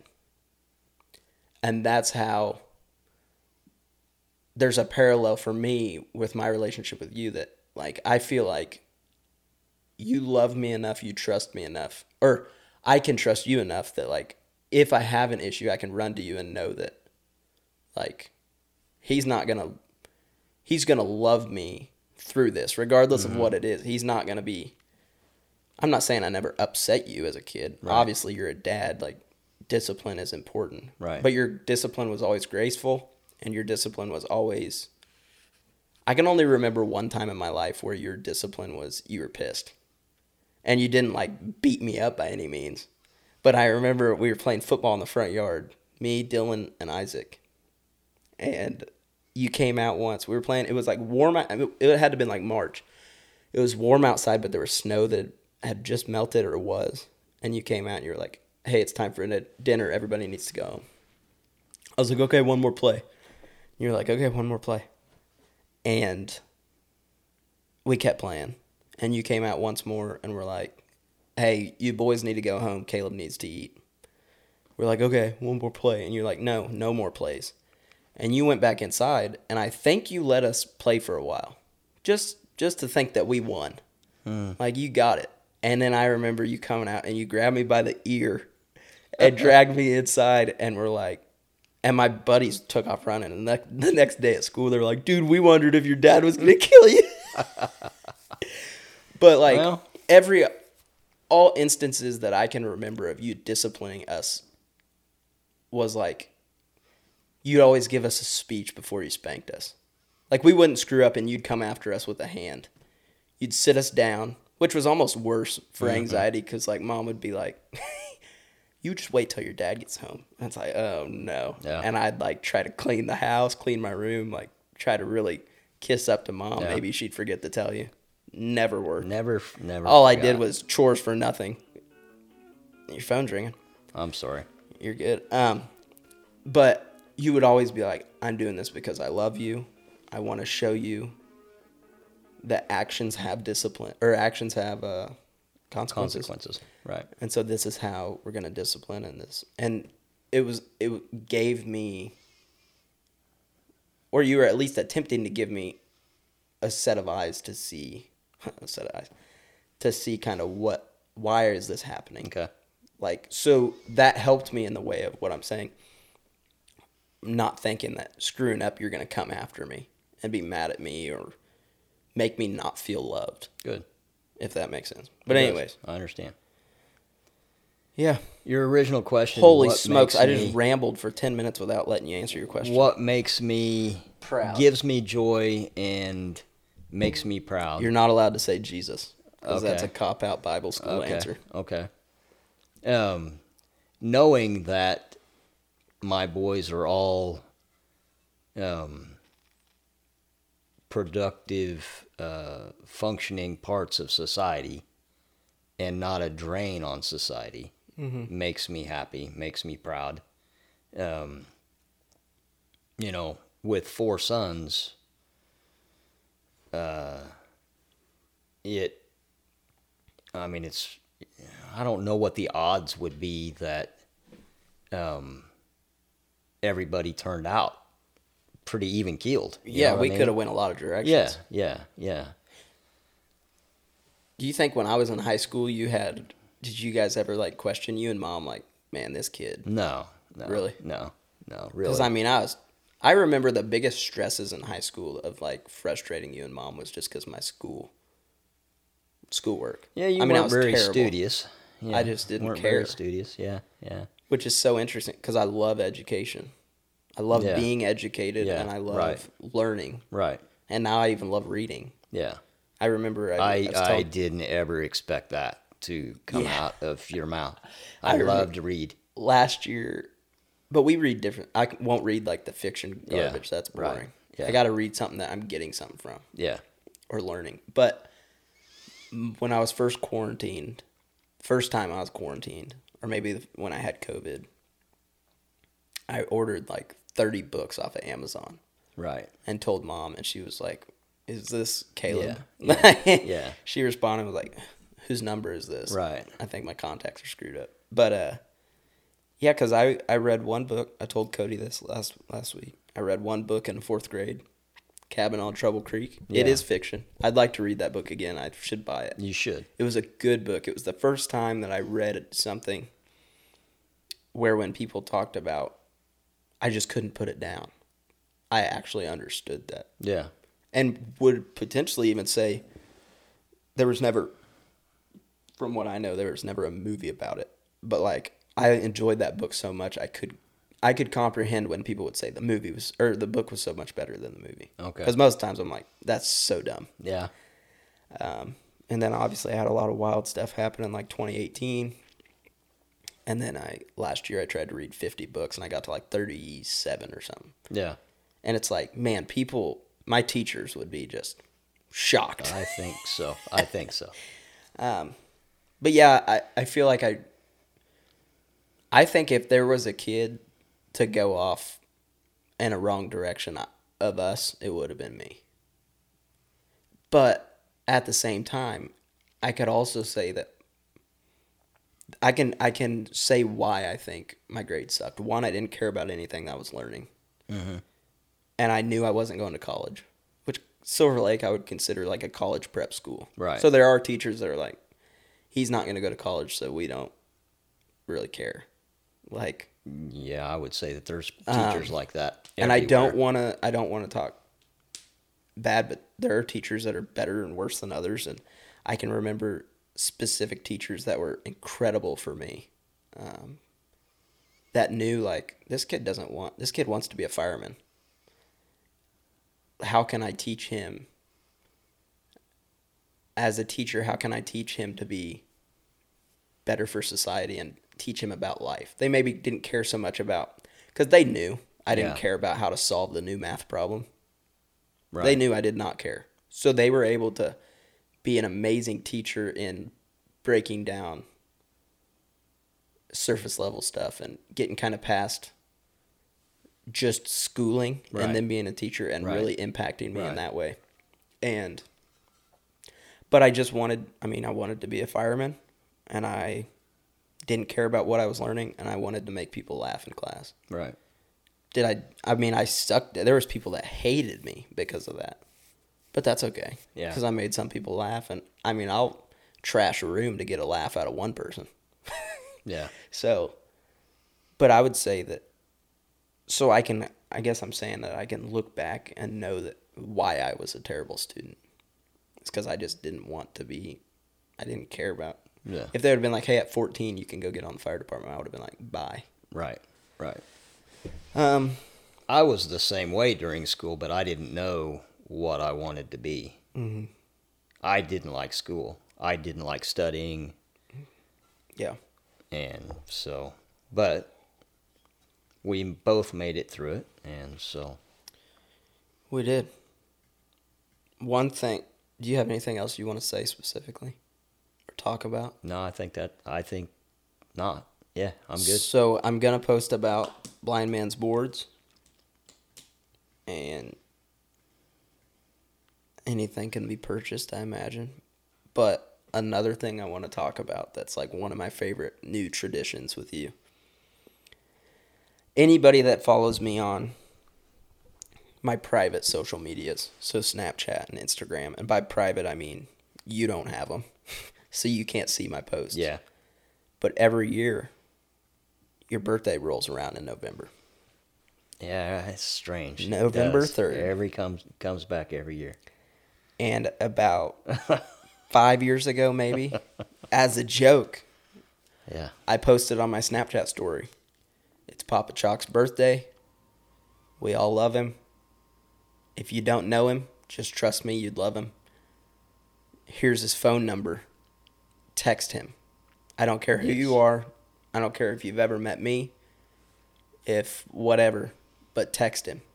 And tell him happy birthday. And I don't know, you maybe got a lot of texts that first year, and you didn't know any of them. No. And each year I was like, all right, we're going to just make it. I mean, I have people message me before I make the post because they'll see your name pop up on Facebook. Yeah. They'll be like, hey, don't forget to put your dad's number out today. Yeah. And it's turned into a, it's gotten really big. You're getting messages from people that I don't know. Yeah. And in fact, I know that because this year I posted, I accidentally put my number instead of yours. Oh, really? And I was getting texts and was like, oh, crap. So I went and deleted it. But one of the texts I got was from somebody I don't know. Still don't know who it was. Or actually, I think I know. She told me who she was, but I've never met her, seen her, or anything like that. And she sent this message about happy birthday. I didn't grow up with a dad, and the way that your son talks about you is really awesome to see. Yeah. And it's... I'm sure you're a great dad, so just want to tell you happy birthday. And I'm like, man, these people that don't even know me. Yeah. It's like one of the coolest little traditions, and it's just hilarious. It was way funnier the first year because you didn't expect it. Yeah, I didn't have a clue. Whereas now you're hitting these unknown numbers, and you're just like, oh, Caleb must have put my phone number out to the public again. Yeah. But I think it's pretty awesome. Yeah. Yeah. I mean, it's fun. And she ended up probably messaging you. Yeah, she did, as a matter of fact. And yeah. What did you? Do you respond? Yes, I did, and I actually most of them I just say, okay, yeah, thank you, For most of them I did, but and with my memory, I don't remember things really good. Names are really bad. Yeah, but I did send a message to her, and I have her phone number and her name, and I don't recall it right now, but saved like. Yeah, let me know put if you in my contacts. Yeah, I did. I said, that's awesome. She said that she didn't grow up with a dad that would have cared the way you care about me or I care about you. And I just said, hey, if you ever need a dad, need somebody to talk to. That's awesome. Let me know. So, but I haven't heard from her since my birthday. But so she must be doing pretty good. That's a good sign. Yeah, it is. Maybe you'll talk to her again in November next year. Maybe. Well, that gets pretty big every year. Yeah, it's awesome. Yeah. I'm pretty happy about that one. I don't think I have anything else. I had a bunch of stuff wrote down, but I don't remember. I think we covered most of it, really. Cool thing is, I know the guy who runs this podcast, and we can have you on again, I'm certain, at some point, if people... Yeah. But I guess I just wanted kind of people to see hear some of your stories and see your... mindset with life and why you, and I feel like I probably disrespectfully took the spotlight in some because I talk too much. No, but just to kind of see the framework of why you are the way that you are. Yeah. Well, I don't know if I really explained why I am the way I am, but there's always somebody out there worse off than me, always. And, I mean, it's like the guy who jumped off the roof, and every floor he passes, so far so good. Yep. Yeah. Another stupid dad joke. We love those. But so anyway. I think we hit the mic probably 16 times, and now everybody knows it's because you're blind than 10 and less than 30. So that's good. Yeah. It's better than. I mean, you're probably going to be the record holder. If unless I'm not, I'll find another blind person to be on here. You gotta find somebody else who's blind. Yeah. You do have a buddy who does jiu-jitsu that's blind. That would be nice to hear him talk. I don't have a buddy. I know a guy. A guy who's blind that does jiu-jitsu. Two. I met one in Wichita, and I met one in. There's a guy that trains it. In Lawrence, right? That are both 100% blind, and it's so. And they're both. The dude in Lawrence, I believe, is a purple belt. I mean, he wrecks people's world. That's crazy. No eyes. That's crazy to me. it is sweet. And it's just, he did a podcast with a guy once and kind of explained how it looks for him, or, you know. Yeah, right. But, like, how to kind of fight through that obstacle, and it's just insane. Yeah. But. Yeah. Anyway, well, thanks for having me on here. Yeah, we should. Hope I didn't bore everybody too much. And. Yeah, who cares? Know. I bore people every. Dude, I don't even think Mom watches at this point. She does. She That's does. Cool. She told me she has. Nick watches because he'll message me like halfway in, so I'm excited to see what he messages me when I was talking crap on him. Yeah. I don't think we got anything else. Okay. Let's wrap this thing up. Okay. Well, love you. Love you too. Thanks. Oh yeah.